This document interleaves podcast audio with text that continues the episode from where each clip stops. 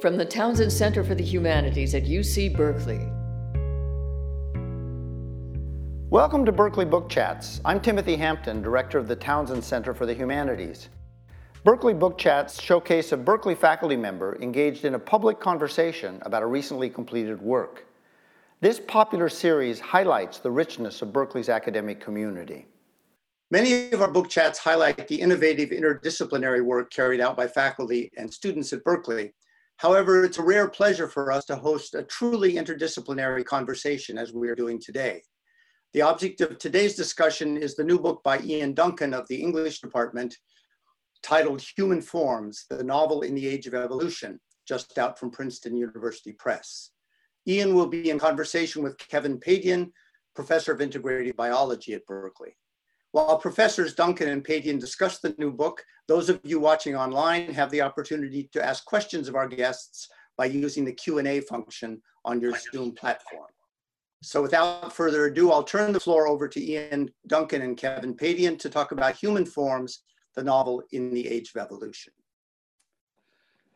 Thanks, Tim. And uh, I'd just like to begin by thanking you and your um, uh, your colleagues at the Townsend Center for hosting this, and to uh, thank Kevin also, who's from another part of campus and really has no obligation to come and uh, participate here in the humanities. But it's it's wonderful to have you here, and uh, and it's it's one of the the great pleasures of being at Berkeley is that uh, borders between fields and disciplines are very porous, and there's a lot of transaction uh, and traffic uh, among them. Yeah, it's a real. Thank you so much for asking me, Ian. It's it's a real um, pleasure and an honor to do this. Um, you know, you and I have spoken about topics intermittently over the years, and I was really delighted to get your book and to read it. Um, it's it's it's always so nice when um, when when the, the sciences and the humanities can get together, especially on on ideas that are so incredibly seminal and central as as evolution is and it's such a complex subject. Now now you've you've written previously about about sir walter scott's novels and his his work figures prominently in here as well in part along with many other people.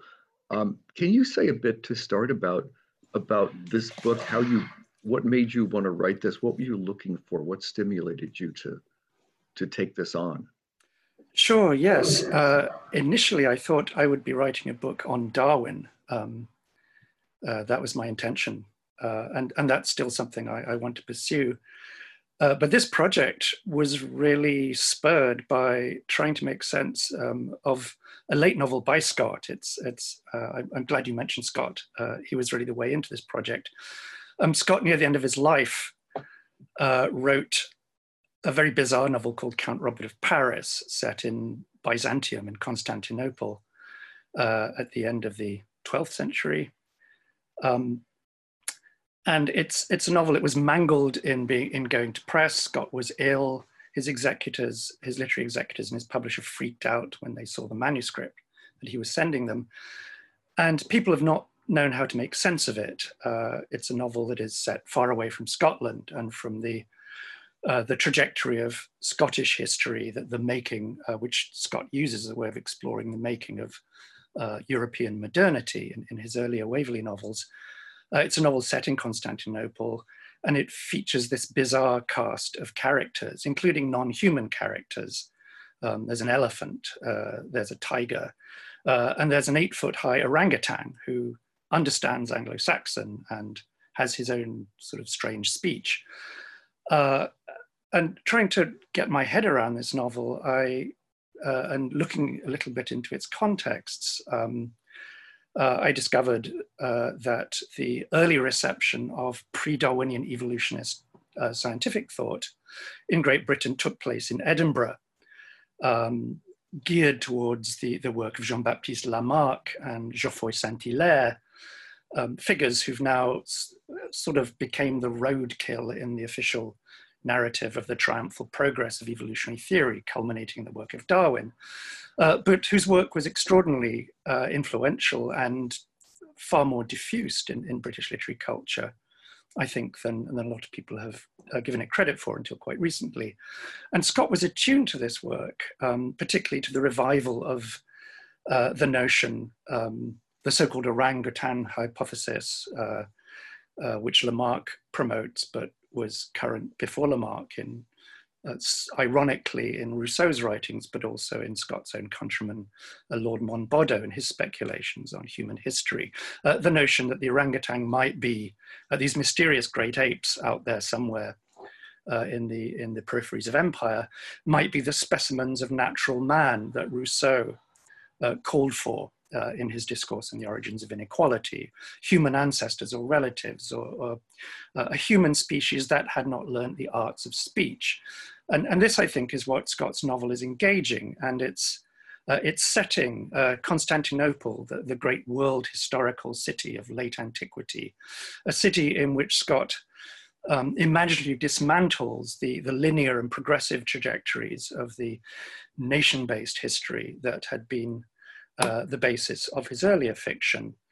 Um, and trying to think my way into this novel, I, I, I, found it giving me new, new ways of thinking about Scott's earlier fiction, a particular way that the, the, uh, what Georg Lukács calls the, his, the classical form of the historical novel, established by Scott, massively influential throughout Europe and beyond um, throughout the 19th century, claimed as its premise uh, the idea of a stable and universal human nature. Scott appeals to that in the introductory chapter to Waverley, his first novel, as, as well as his later medieval romance, Ivanhoe. Um, and this got me thinking uh, that this, this is the premise of, of the novel as such, as, as a genre, particularly as it begins to reorganize itself um, and claim a kind of cultural respectability and legitimacy in the mid 18th century. Uh, Fielding famously claims hum, uh, human nature as the uh, the proper subject of his novel in the um, prefatory chapter to Tom Jones.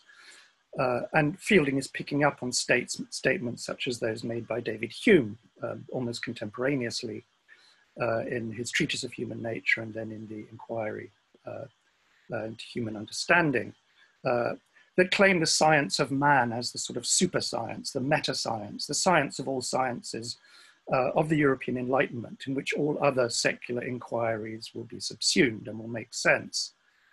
Um, uh, this is the, the basis of the, no of the novel as such, as Fielding claims it, and it remains a claim that gets made over the next 120, 125 years. We see it made at the opening of George Eliot's uh, novel Middlemarch, 1872, uh, uh, often taken to be in, in, in, the critical tradition, the sort of the apogee of uh, British, if, uh, if not European, realism. Uh, and it's, it's a premise, a principle that is out there in plain sight and is seemingly so obvious and so boring uh, that has, it has not attracted systematic critical attention. Uh, so I thought I would begin thinking about this, particularly as uh, it became apparent to me that the, uh, the ascendancy of the novel towards its um, becoming the kind of major imaginative literary form in, in uh, Western Europe by the early 19th century, uh, operates through this claim on a stable, universal, knowable human nature at the same time that human nature as a scientific project um, uh, is going in the reverse direction, um, uh, is entering into categorical crisis. Um, uh, this begins in the generation after Fielding and Hume uh, with Buffon, who's uh, great natural history um, begins to situate the human among other creatures as subject to the determining forces of geography and history. Um, Buffon sort of draws back from the implications of this and reinstates a sort of metaphysical explanation for why humans are actually absolutely distinct from all other life forms. Uh, but um, but Buffon had sort of opened Pandora's box, as it were, and, and uh, Charles Darwin himself in the um, in the Origin of Species, where he looks back at his precursors in uh, pre-Darwinian evolutionist thought, begins with Buffon, recognizes him as uh, uh, somebody who who began to open the subject. Um, and what I found was that the, the question that, that arises is, well, then what differentiates the human from the rest of life?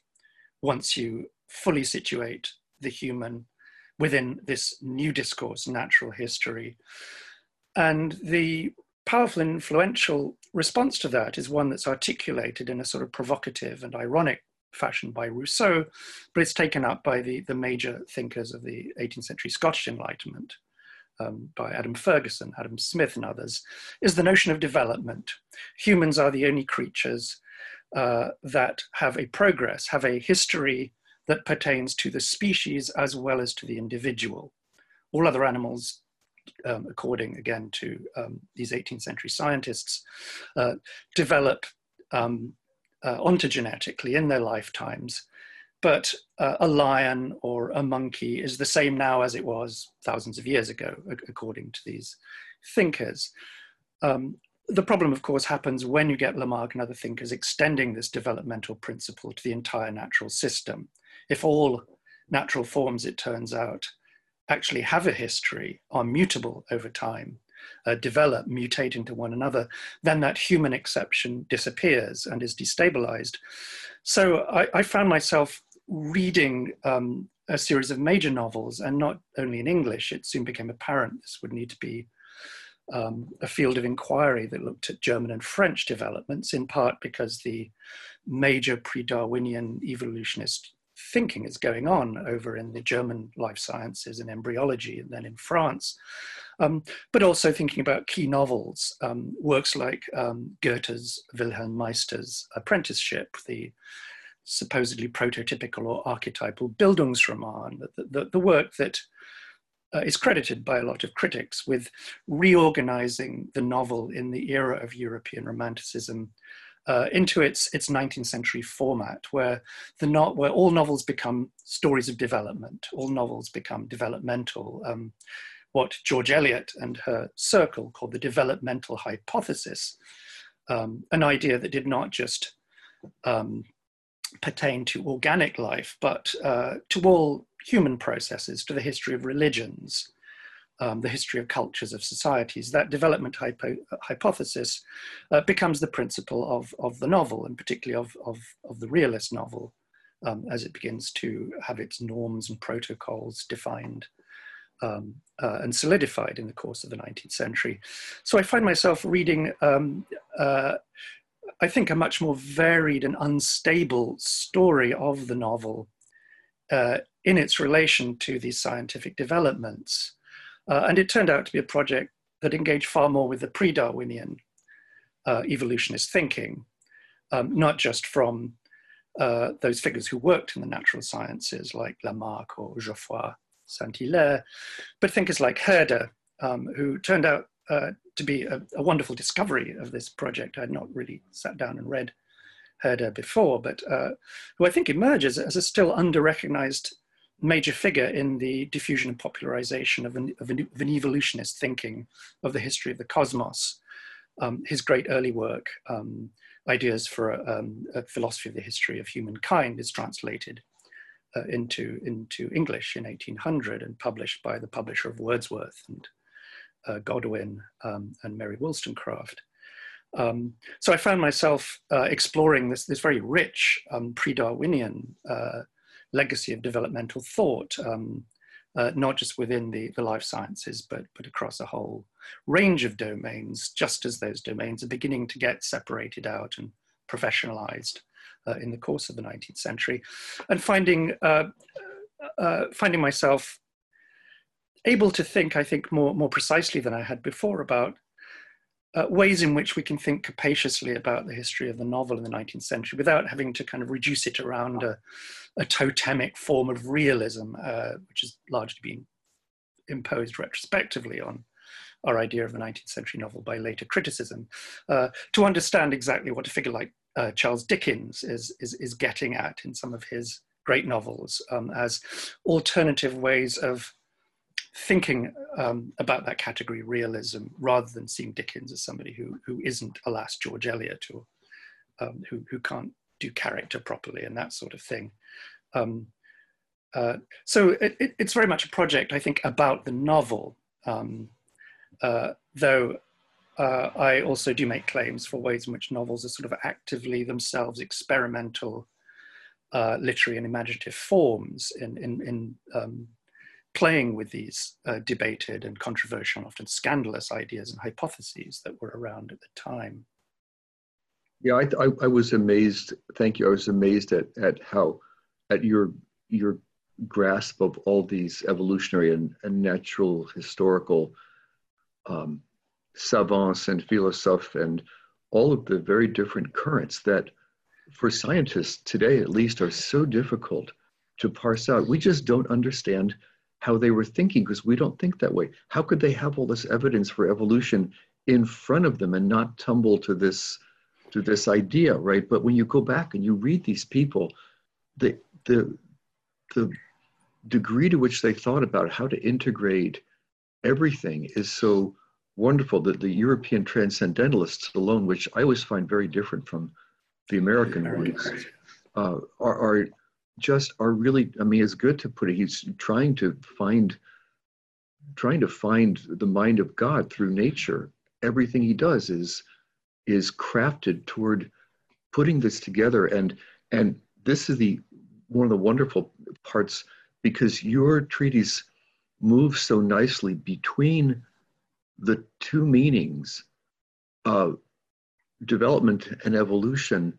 Of course, in German, it's the same word, Entwicklung, but in the in the Romance languages and and English, whatever it is, as a hybrid, we look at this differently. And and the transcendentalists, it seems to me, had this fluid idea of how development really could work with respect to change, which you find even in the last gasp of this in England with Richard Owen in the later part of, well, the, you know, most of the uh, 19th century. Um, how, how do you find that fluidity between the two meanings with, with evolution and development working for, for you when you were constructing this novel, or this book? Right. Um, yeah, I, I, the fluidity is, is there in the, the objects of study. So in that sense, I think it was generative. I think um, uh, yeah, in some ways, the key the key German word, of course, that enters the vocabulary of um, literary criticism is Bildung, right, which is obviously not the same, is allied to Entwicklung and um, other words, um, uh, uh, me meaning formation, a, a term that uh, gets taken over into the German life sciences from pietistic discourse in the 18th century, um, and then is quite early clamped on to, to Goethe's great novel, um, Wilhelm Meister, um, Bildungsroman. I think it's 1819 that Karl Morgenstern gives a lecture um, where he applies that title to Goethe's novel. And it's, it's stuck. It's become one of those sort of categories that criticism tries to work with uh, and it's not always a useful category. Uh, there's a huge debate about whether Goethe's novel actually is a Bildungsroman, whether that there is even such a thing. It's one of those terms. Uh, the Bildungsroman is everywhere and nowhere in the 19th century. But that debate, I think, encapsulates. Is it a conscious movement to construct Bildungsroman, or is, or is this just what we see in, in, in hindsight as people doing this, but not as a concerted movement or reading each other and talking to each other? Yeah, yeah, I think Goethe did not use that term about Wilhelm Meister, and both the critical view of that particular novel and the way that it gets received and taken up by other, other novelists turn it into something quite different from the actual the actual object. If you read Wilhelm Meister, it's uh, for the first time with an idea in mind of what it must be like. It's it's it's completely surprising. The novel is much more wandering, aleatory, unfinished. There's no sort of teleological progress towards the, the hero's coming into his own and some great moment of realization, some sort of epiphanic command of his faculties, um, nor a sense of arrival anywhere. The novel just sort of breaks off. Um, uh, but Goethe is clearly thinking about these, these, these, these, developmental categories, how they, apply, how they apply to an individual story of maturation and development, um, the, the, quest for a vocation or the drifting in and out of possible vocations, um, and larger sort of narrative arcs.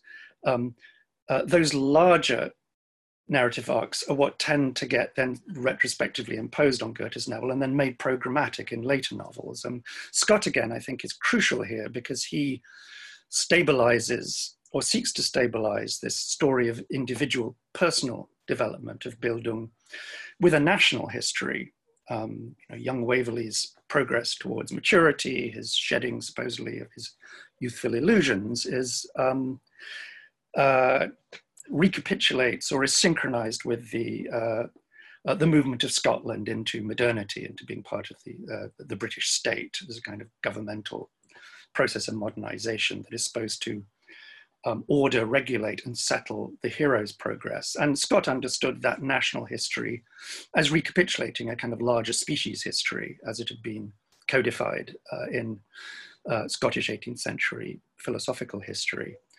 Uh, and we find later novelists, I think, taking up this plot. I mean, Eliot's the interesting one again, um, uh, because Eliot, of all our novelists, is the one who is most attuned to and most alert to scientific and philosophical, philosophical developments ac- across the curriculum, as it were, in Europe. She's um, you know, intellectually hungry and on top of developments in all sorts of fields. So she begins to explicitly integrate these narratives with plots of organic, what we would now recognize of, of organic evolutionary or evolutionist development. Yeah. Um, you're most interested to me the part of the book that that i you already seized on it but just the concept of lamarckian historical romance just i mean it just smacked me. It was so it was such a cool idea. And and then you begin this by talking about count robert of of paris um, as you point out a very strange and and end of life kind of um, novel for scott. It it you know we tend to we tend to forget get that the orangutan was long known, but the chimp and the gorilla were not really discovered until the 19th right. century. Owen actually dissected them and described them uh, from zoo specimens in, you know, the mid 1800s, but they just weren't known. And, and by the time they were, Darwin was able to look at the orangutan and look at the African apes and say, oh, well, you know, the African apes are more similar to us, so humans probably evolved from Africa. But, but this kind of genitive thinking, uh, genealogical thinking, really is not prevalent w- with with the novelist and the naturalist. It, it seems to come in spurts, and some people have some great insights about it, huh? Yeah, absolutely. And yeah, it, it, wasn't even clear what an orangutan was. I mean, all all great apes indiscriminately tended to get lumped under that name, or, or Pongo is the other term of art, um, referring more to the, the African anthropoid apes. Uh, again, I think that sort of categorical blurriness was generative for novelists, for fiction writers. It sort of gave them gave them this space within which to uh, imaginatively roam.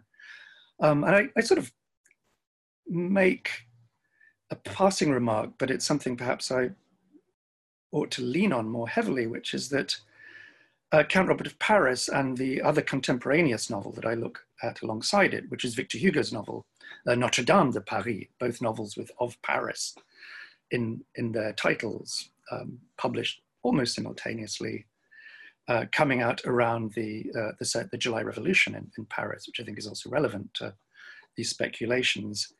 Um, uh, they're almost a kind of science fiction, right? A sort of anthropological science fiction.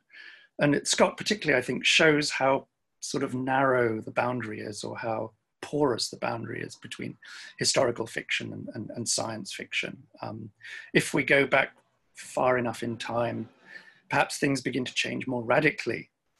Um, perhaps we start encountering um, uh, life forms that are drastically different from those that we're used to now, including our own life forms. And this is a, a speculation that ranges back into a more remote history in Scott, but it's, it's a speculation also that begins to get future oriented in, in Victorian writing. Um, uh, you, you, get a, a, I don't, again, don't really talk about them in the book, but in, um, in the 18, from the 1860s onwards, really, some very anxious attempts by a, a, series of writers to think about human perfectibility in the shadow of Darwin. Um, uh, you know, does future history actually afford us the sense of a kind of, you know, mutant super race, human super race? Uh, or not, or something more frightening. Um, we find George Eliot sort of playing with this idea in, in a mm. very strange late essay sketch that she writes, Shadows of the Coming Race. Uh, mm. but it's all over sort of mid to late Victorian thinking, and uh, some of its issue comes in works that we now recognize uh, as science fiction, you know, H.G. Wells and so on. But it's it's a current thought, I think, that's that's already at work in many of these novels, um, even the ones that seem most programmatically realist. I mean, Middlemarch, right, where Eliot really stakes out provincial life as the domain of realist fiction. Human nature is kind of stable, knowable, and recognizable if it's within certain temporal and geographical bounds. But even in that novel, there's a kind of weird sense that if you go very much, very far out in Middlemarch, things begin to be very different. Um, uh, there's the wonderful character, um, uh, the sort of frog-faced interloper who Joshua Rigg, who shows up at one point, and uh, uh, there are sort of mischievous hints in, in Eliot's account of this character that uh, that he may uh, he may not actually conform to what is recognizably human here in Middlemarch. And it's sort of a, it's, it's, it's, a, it's a joke. You can ignore it if you want to read Middlemarch as a canonical realist novel. But it's something that Eliot takes up and runs with in, in Daniel Deronda, which is her last, uh, her last great last novel, which is full of startling and astonishing turns of thought, um, uh, precisely about the racial but also species constitution of its characters. Um, uh, again, I think the strangeness, the weirdness of Eliot is something that, again, the critical tradition has tended to kind of smooth over and normalize. And part of the project of this book was to kind of recover a sense of the, the experimental strangeness of uh, these speculations. I mean, this is coming back to a point you were making uh, earlier, Kevin, um, but also how that strangeness is active in, in these novels. They're a lot weirder, I think, than, than perhaps we often tend to, to to think they are. They've been sort of calmed and rationalized through, you know, teaching and curricula and syllabuses and critical essays. Yeah, there's a lot that's so heterodox in that. I mean, I mean, just heretical. Even uh, the the despite how many crazy characters there are in these novels, they almost fail to match the characters of the natural historians and philosophers who who you're, you're, you're drawing from. They're so varied. You mentioned Buffon, who, of course, ran the Natural History Museum in, in Paris, right. um, was actually named a count, and the king had to create a place for him to be, because there wasn't a such place. So, because it wasn't hereditary uh, in his family, of course. And, and Buffon just wrote like these amazing 36 volume treatises on natural history. And like Aristotle, he just brought everything that people had said sometimes without really uh, critically thinking about it. Um, and you can find all kinds of ideas in there. He says explicitly that the bounds of species may not be fixed. Right. And he was okay with that. That was yeah. that was really all right. Although although you're right, he did retreat, and of course everyone, you know, the question of humans is a third rail uh, constantly, isn't it? You have then you have um, you have Lamarck, who is a madman I mean, right. and he was so influential. But if you think about his whole system, he was the last person, as Pietro Corsi said, have the spirit of the grand system, which basically we would probably say today is a theory of everything that explains everything and nothing at the same time. And Lamarck's was fluids. And that's right. How do you how do you reconcile a guy like Lamarck with such influence over over the literary world in in such strange ways yeah i i mean i uh, yeah and I, I, wish i had said more about lamarck or done more with lamarck yeah who's, who's extraordinary i mean again it's science fiction i mean that's how we tend to look at it now it's it's like this is the biology of some fanciful imaginary other alternative universe. Um, but it's kind of wonderful. Um, there's there's a i think a real intellectual excitement in recovering uh, you know, the, the, as it were, the extinct species, uh, uh, the extinct thinkers who have not um, flourished and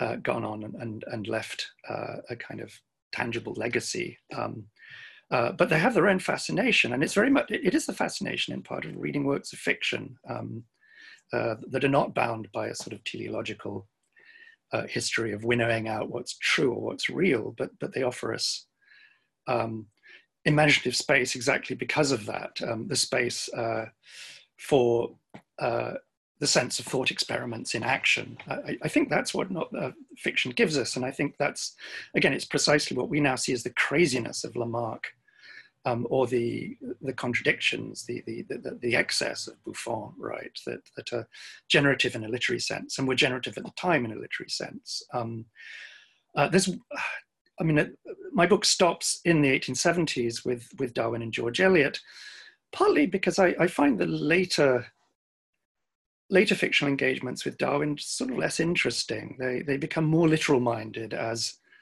um, certain scientific canons get fixed and established. Um, it's as if uh, these literary works lose their, their, their, sort of playful muscle in, in pushing back against and playing with uh, these, these conceptions that, that remain alive in, in a sense uh, when they're indeterminate, when they're still in play.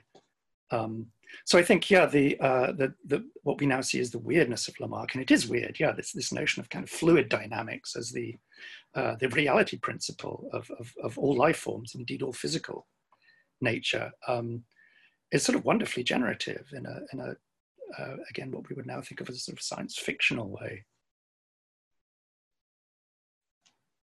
Yes, I think you've hit on a really important thing about this with Darwin, where where you start getting, and Wallace, of course, where you start getting natural selection as a principle and a very important principle.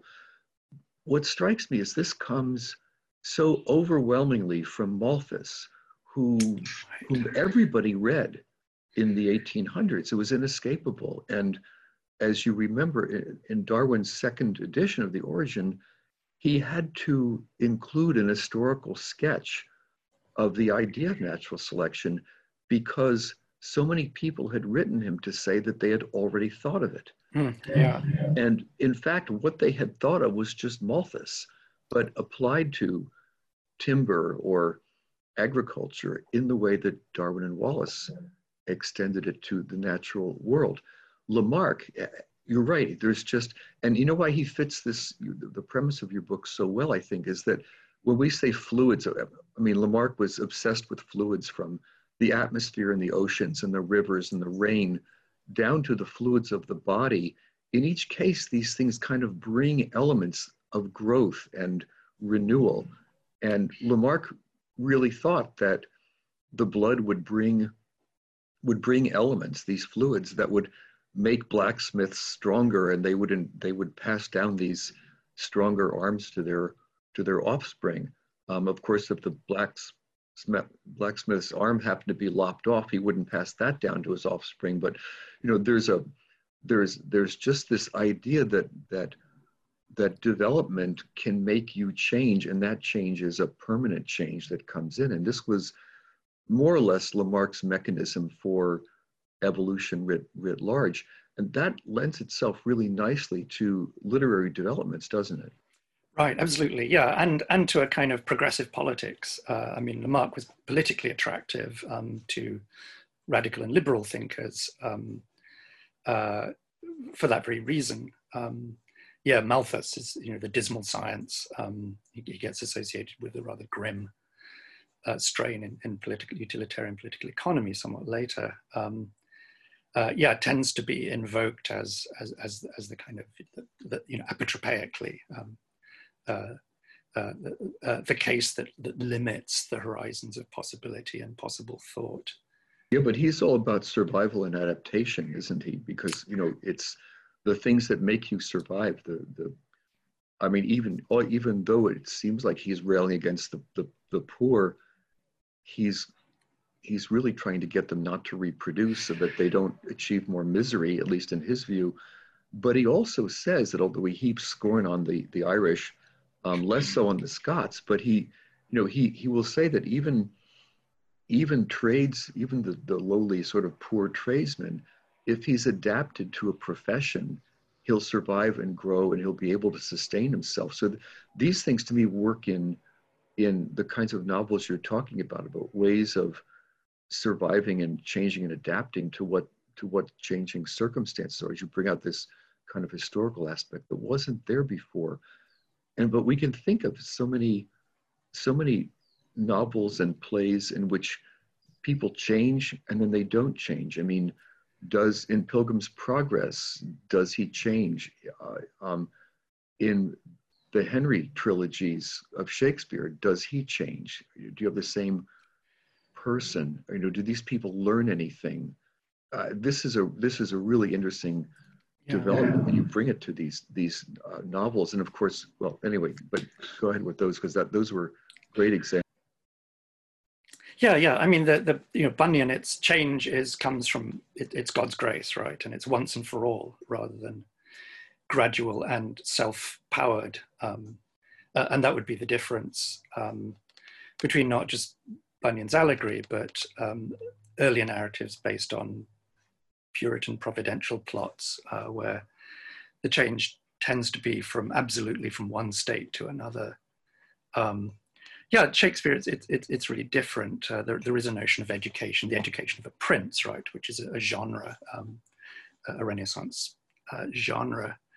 Um, uh, again, what's what changes, I think, in the from the mid 18th century onwards is is the notion of that change as, as neither sort of supernaturally requiring supernatural intervention, um, nor just confined to the the, the human exception, the privileged individual. It, it, it, it's, it's seen as um, uh, a spontaneous, organic, and indeed molecular principle, right? Not just uh, um, that organic life. I mean, people like Herder begin to break down the boundaries between the organic and the inorganic. Um, uh, uh, and that seems to be the crucial difference. And because it's spontaneous and self-generating, it becomes, uh, it begins to break free from teleological plots, um, these processes of development become ongoing, open-ended, emergent, um, and, yeah, and, yeah. and, that seems to be the, the, the, the, crucial difference.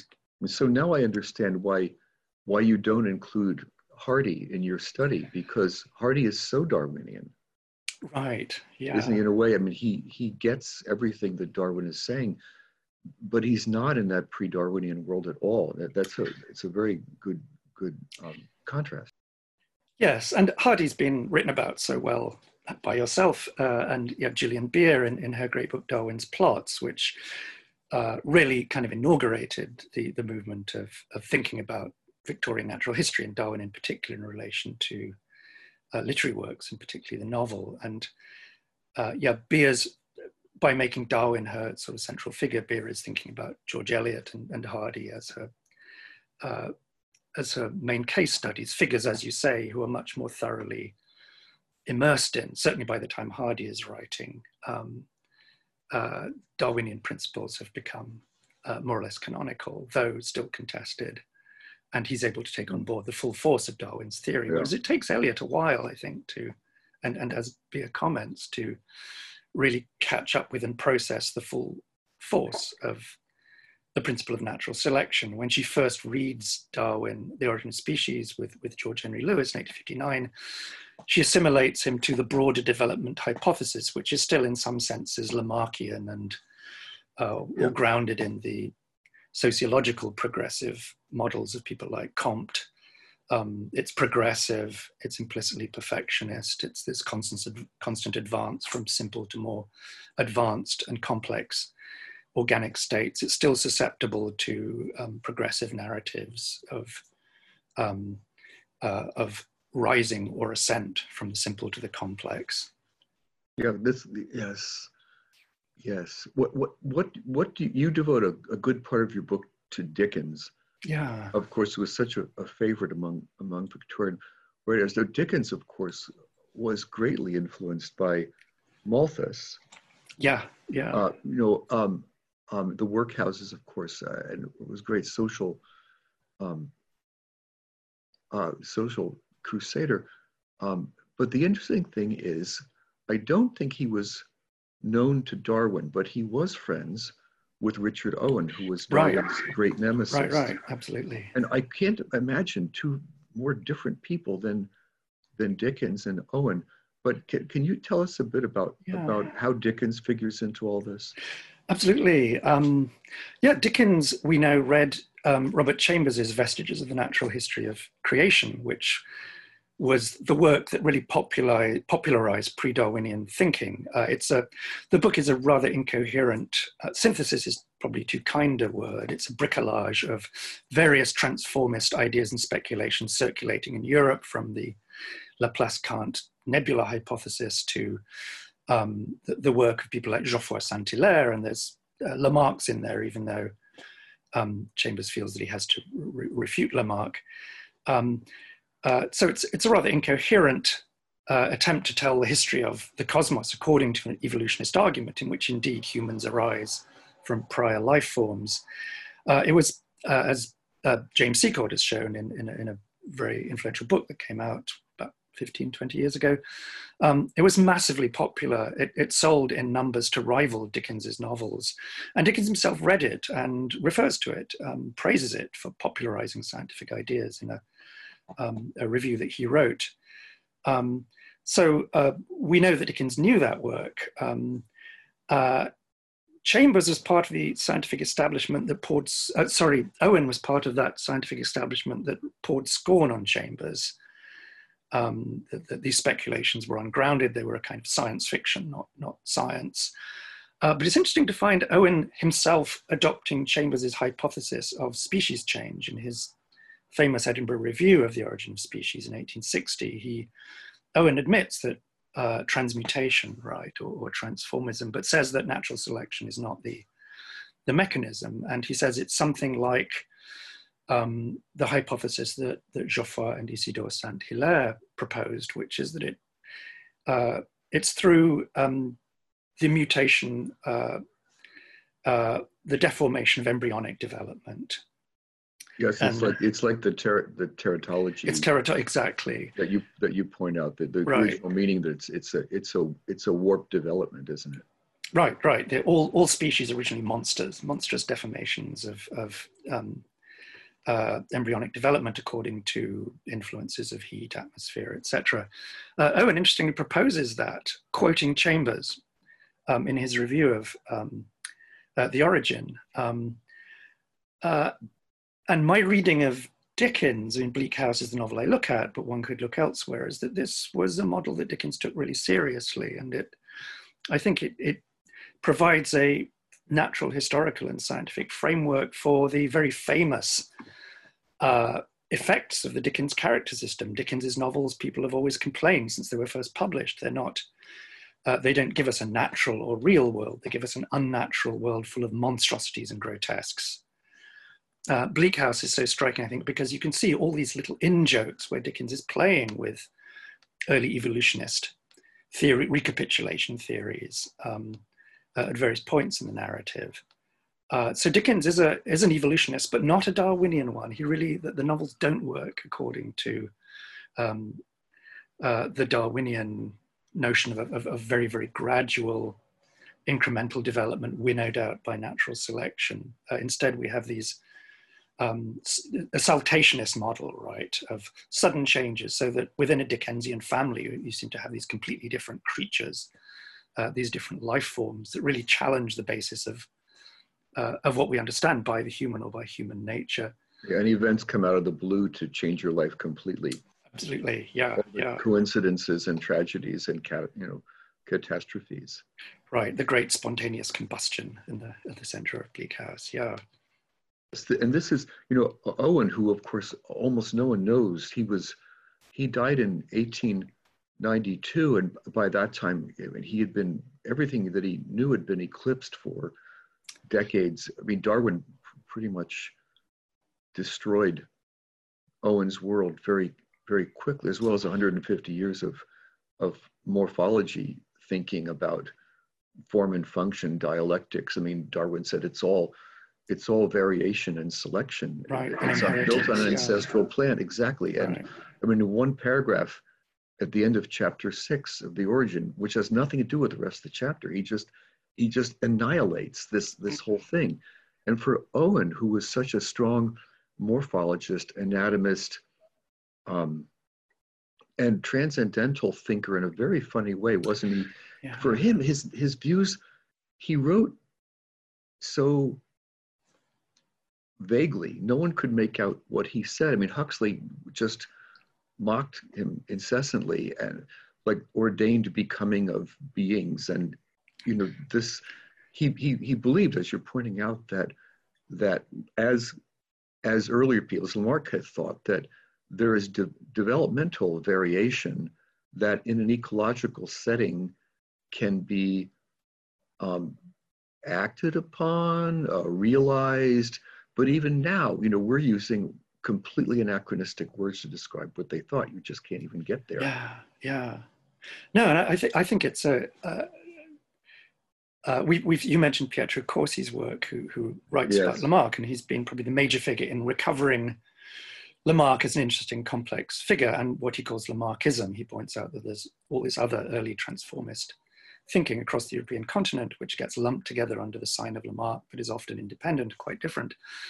Um, and I think we need more of that. And, and Owen would be uh, a prime case for just recovering this body of thought and connect, reconnecting imaginatively, with it. Um, I mean, Darwin's prestige as such uh, of the what used to be the great triad of, of 19th century scientific authorities looming over the following century, Freud, Marx, and Darwin, he's the one whose sort of scientific authority within the scientific fields to which he spoke seem, seems to kind of remain um, uh, unchallenged or, or if challenged, chipped, chipped away at the sides. Um, yeah, he's kind, of the, meant... he's kind of the Anthony Fauci of, right. You know, 19th century. Science. Right. Yeah. When to ask who the other that other figure may correspond with. But yeah, it's meant these other figures have been completely eclipsed, right? Um, uh, gone extinct in intellectual history. And, and I think it's really um, a fascinating, actually necessary project to kind of recover those thought worlds and, and re-immerse ourselves in them. Um, uh, partly because of their difference, because they do not conform. Uh, they get us away from a sort of presentist narrative of history in which everything tends inevitably towards where, where we are and what we think.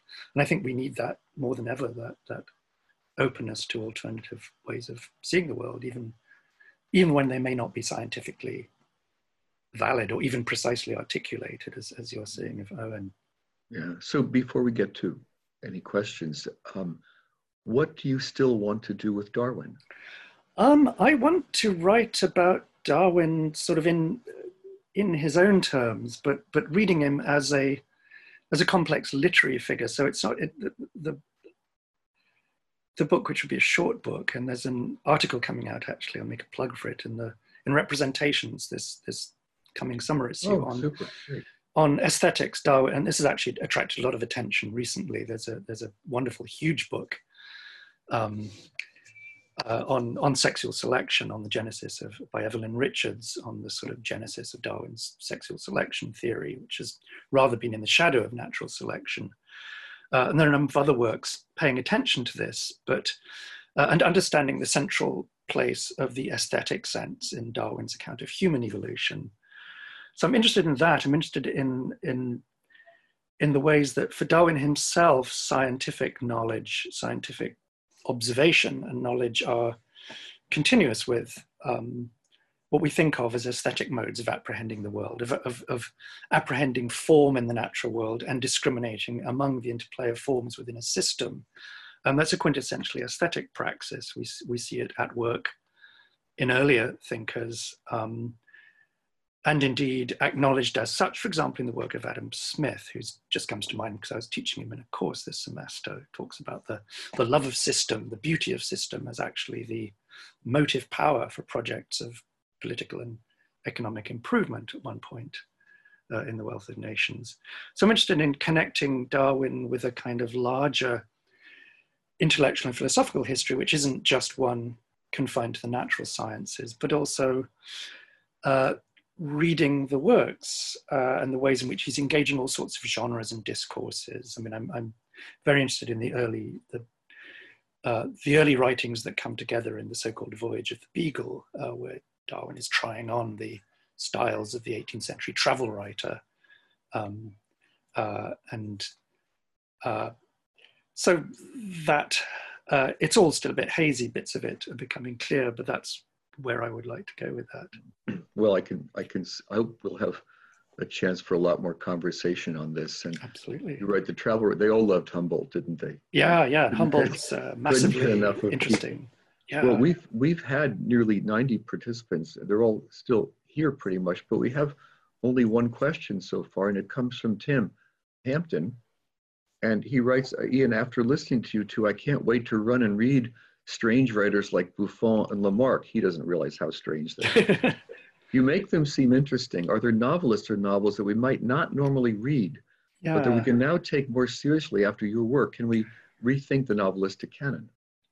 Yeah, I, I, would hope so. I mean, the, the book looks at really kind of major canonical works. And that was part of my intention was to make the case that this way of uh, reading the history of the novel can be articulated around some of the very famous sort of landmark works in, in, in the critical history from Wilhelm Meister through Scott to Dickens and George Eliot. I mean, I would say, I mean, the, the, the case I would want to make for figures like Dickens and, and Victor Hugo, who tend to be outliers in a sense that the history of the novel is dominated by the rise of realism. But, you know, F.R. Leavis's great tradition, it goes, uh, you know, from Jane Austen through George Eliot to Henry James.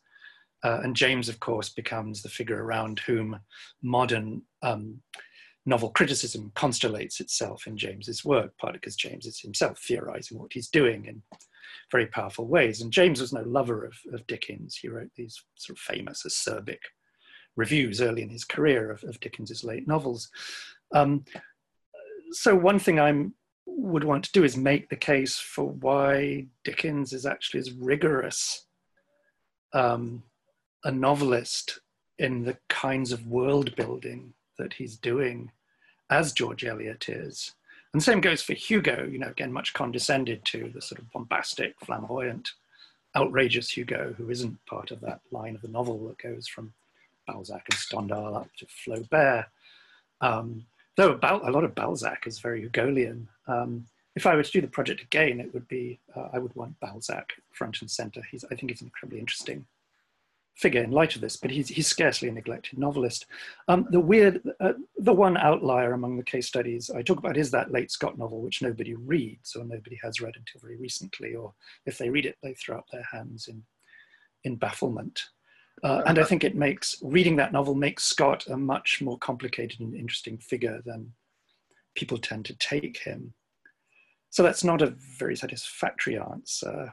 Um, uh, and I would have to think a bit more about yeah outliers, um, outliers who might suddenly begin to glow with all sorts of unaccustomed light if we were to turn. Yeah, I, you're you're you're certainly asking us to read what we've often already read in a different way, which is you know, probably the best service that can be done. How many how many you know gems hiding under a bushel like Count Robert can you find? But this is good. Right. I think maybe Colleen might have wanted to answer this question. Colleen, did you want to unmute and go ahead? Okay, well, maybe not. Go ahead. There she is. There she is. You can go ahead, Kevin. Thank you. You sure? Okay, I'll fine. I'll get to the other questions then. Um, uh, Lucy Jacobs writes in, hi Lucy, and says, in what way would new insights from other forms of transmission of traits like epigenetic, gene culture, hmm. coevolution, mm might be related to the ideas of Lamarck and Owen. And she asks, is there a 20th or 21st century equivalent of a scientific canon shaping the novel? These are good questions. Yeah, that's a great question. You're, you're probably able to answer it better than I am. Yeah, I mean, some of the vulgar popular um, accounts of, of, epigenetics, which is not the same as epigenesis, right? This 18th century um, sort of evolutionist um, way of thinking about the life sciences, have have seen it, you know, have, have invoked the shade of Lamarck, right? Um, uh, acquired characteristics, it seems, uh, what uh, the experience of an organism in its in its in its lifetime can um, affect uh, uh, its its biochemistry in ways that are then heritable. Um, that's that's taking such a broad view or broad account of what Lamarck or Lamarckism is that I, am not sure that it really connects with Lamarck's thought. Yeah, I think we, we are seeing a lot of uh, contemporary fiction that's responding to current scientific ideas, um, some of it in, in prop science fiction proper. Um, or dystopian. Right, right, or dystopian, or the, uh, I mean, the current movements around notions of the post-human and, and, and the Anthropocene and, and ways to, uh, fiction again is trying to think our way out of that in ways that aren't always convincing. I mean, novels remain artifacts produced by human beings. Um, I mean, I'm reading right now with very mixed feelings Richard Powers' novel, The Overstory, which is an immense long thing that I'm about halfway through. And I, I kind of wish, you know, it's about trees. And part of its remit is that trees are these they're the original Eden, Edenic beings before the fall, right? Um, uh, uh, operating in, in, you know, in slow time, but able to communicate and think in ways that are largely inaccessible to humans until very lately. And I kind of wish that Powers had just gone ahead and written a popular book on current tree science. That'd actually be more interesting than the novel, which gets bogged down in these rather um, uninspired, at least I'm finding them so far, sort of human plots. Yeah, I think probably Jurassic Park fits our right our zeitgeist a little better than, than that. Right. Um, thank you, Lucy, for these questions. Uh, um, Nicholas Matthew writes, apart from his work on natural history, Buffon is probably most famous for his essay on style. Yeah. I suppose the style concept has always been balanced between nature and culture, human and non-human, body and tool, and so on. I wonder what the relations might be between literary style and contemporary natural history. Wow. Wow, that's that's that's a great question.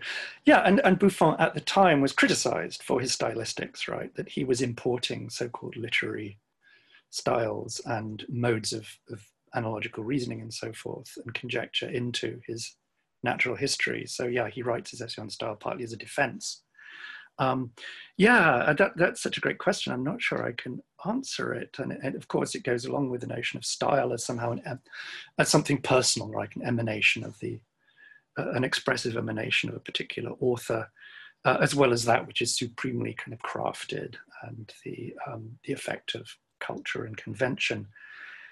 Um, yeah, in scientific writing now, again, you, you could probably answer this better than I. And if we were to move out of the the thriving realms of popular scientific writing, in which, of course, I'm, again, this is something I've been thinking about recently in relation to thinking about Darwin, the way that this genre, the natural history of man, that sort of gets invented in the late 18th century, um, where the protocols of natural history are addressed to telling a story of the human species as, as a subject, that's uh, that's still going strong. It's ragingly popular. I mean, you know, Yuval Harari's book *Sapiens* is being touted by the Guardian as one of the hundred best books of the 21st century.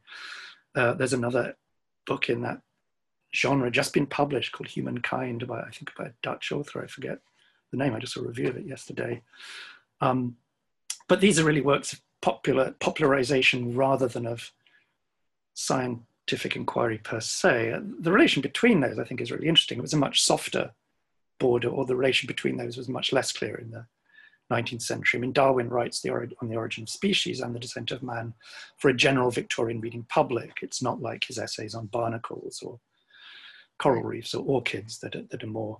Yeah, but I think I think you make a really great point that that when when some scientists or quasi scientists are writing and interpreting science for the public. It really is a, quite a, a borderline with the science fiction like Jurassic Park or Contagion or the kinds of things that um, that really are what good science fiction is, just a slice away from what we know or can grasp at the moment. So this is a great question. Um, Padma Rangaran, sorry, Padma Rangarajan writes, Ian, may I ask a perverse question about the role of poetry and its shifting role vis-a-vis the novel? Are there ways yeah. in which these questions about evolution and natural history become present in the evolution of poetry over the course of the century? Now, of course, we have to start with Darwin's grandfather. Right. right? Yeah. The loves, like the loves of the plants. Yeah. Um, which was uh, seen as very salacious at the time, and, and to go full circle from opening our opening today, Darwin's grandfather was um, very much he was very Lamarckian and very much a part of that Scottish um, English Renaissance. Right, the Lunar Men, right? Yes, the Lunar Men. Birmingham Enlightenment, yeah.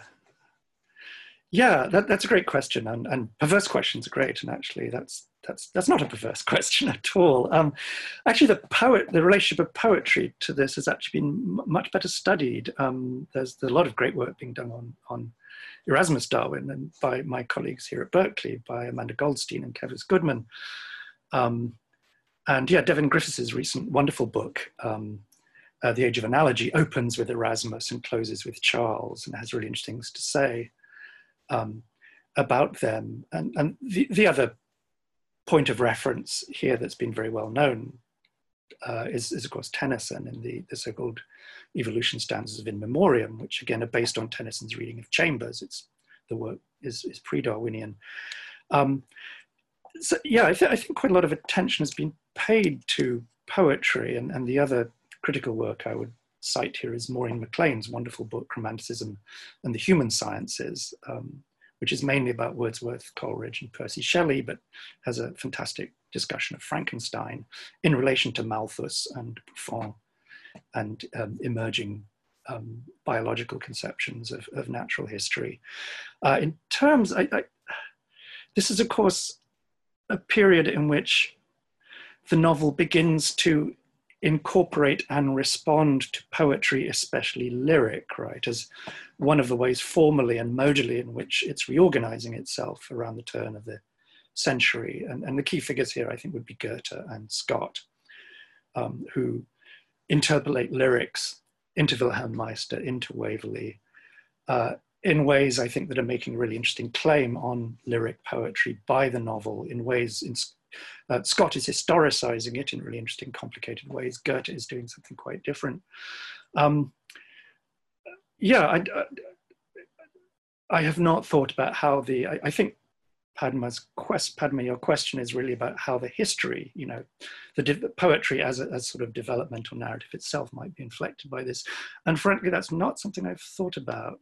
Um, uh, it would be a great question to pursue. McLane's thesis, which is a powerful one, is that um, through Wordsworth and Coleridge and their contemporaries' poetry, particularly what M.H. Abrams called the greater romantic lyric, becomes the genre that reclaims human language and the human faculties for the human in a, in a kind of era uh, where that the category of the human is felt to be existentially under threat.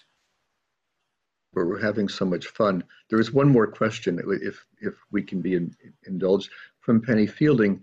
Your book ends with the intriguing idea of Eliot as a science fiction novelist in the decade before science fiction emerges as a novel form.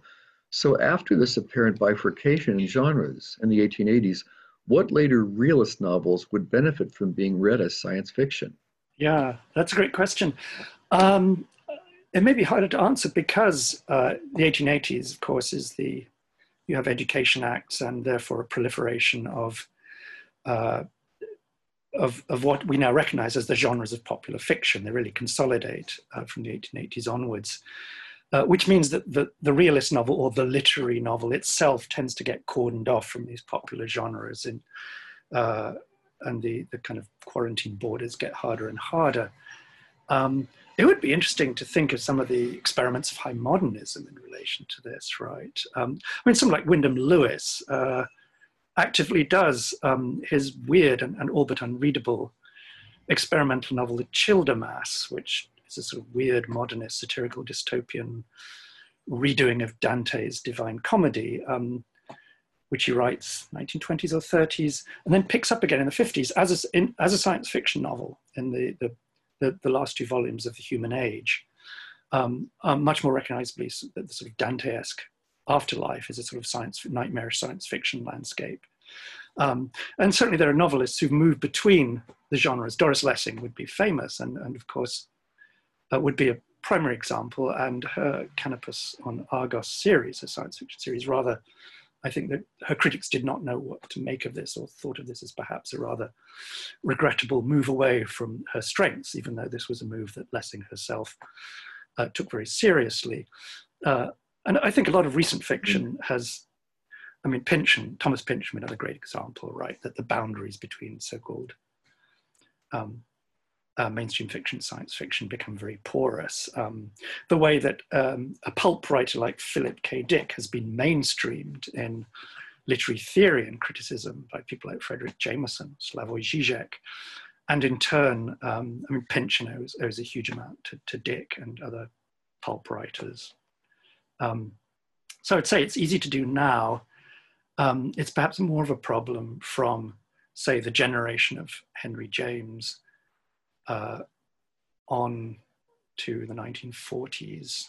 Um, yeah, another great, actually, uh, recent masterpiece, hybrid masterpiece, with Alasdair Gray's novel Lanark, a great experimental Scottish novel of the early 1980s that um, shifts between a sort of more or less realist Bildungsroman, or Kunstlerroman, and this, um, again, sort of science fiction afterlife imagination, imagination of a kind of alternative Glasgow uh, through which the characters pursue their, their unhappy pilgrimages. Well, this has been amazing. I've I've just enjoyed this so much, and um, and just your your scholarship's incredible, and just all the things you explore in this book and in our in our talk today are, are are wonderful. And I'm so grateful for the opportunity to be able to talk with you about this, and also to um, um, Tim and Colleen, the people from the Eric and the people from the Townsend Center, and of course everyone who tuned in um, and has stayed so long. Um, uh, clearly enjoying things, uh, which which which I never expected it would actually go this long. Um, but there we are, and um, thanks to everyone for participating. Now I've forgotten how we're going to close out. Colleen and Eric, uh, anything more to say, or do we just end the meeting? We're just going to end. Thank you both so okay. much. I would like to just reiterate my thanks to everybody, and especially to you, Kevin. Thanks. That was that was a was wonderfully generous and generative uh, interlocutor you've been. It's a huge pleasure. I'll never. I, am not making any threat to Terry Gross, but you know, we have a good time. We have a good time. That's what matters. Okay. Absolutely. Thanks to everyone. Thank you. We hope you enjoyed this Berkeley Book Chat, and we encourage you to join us in person or via podcast for future programs in the series.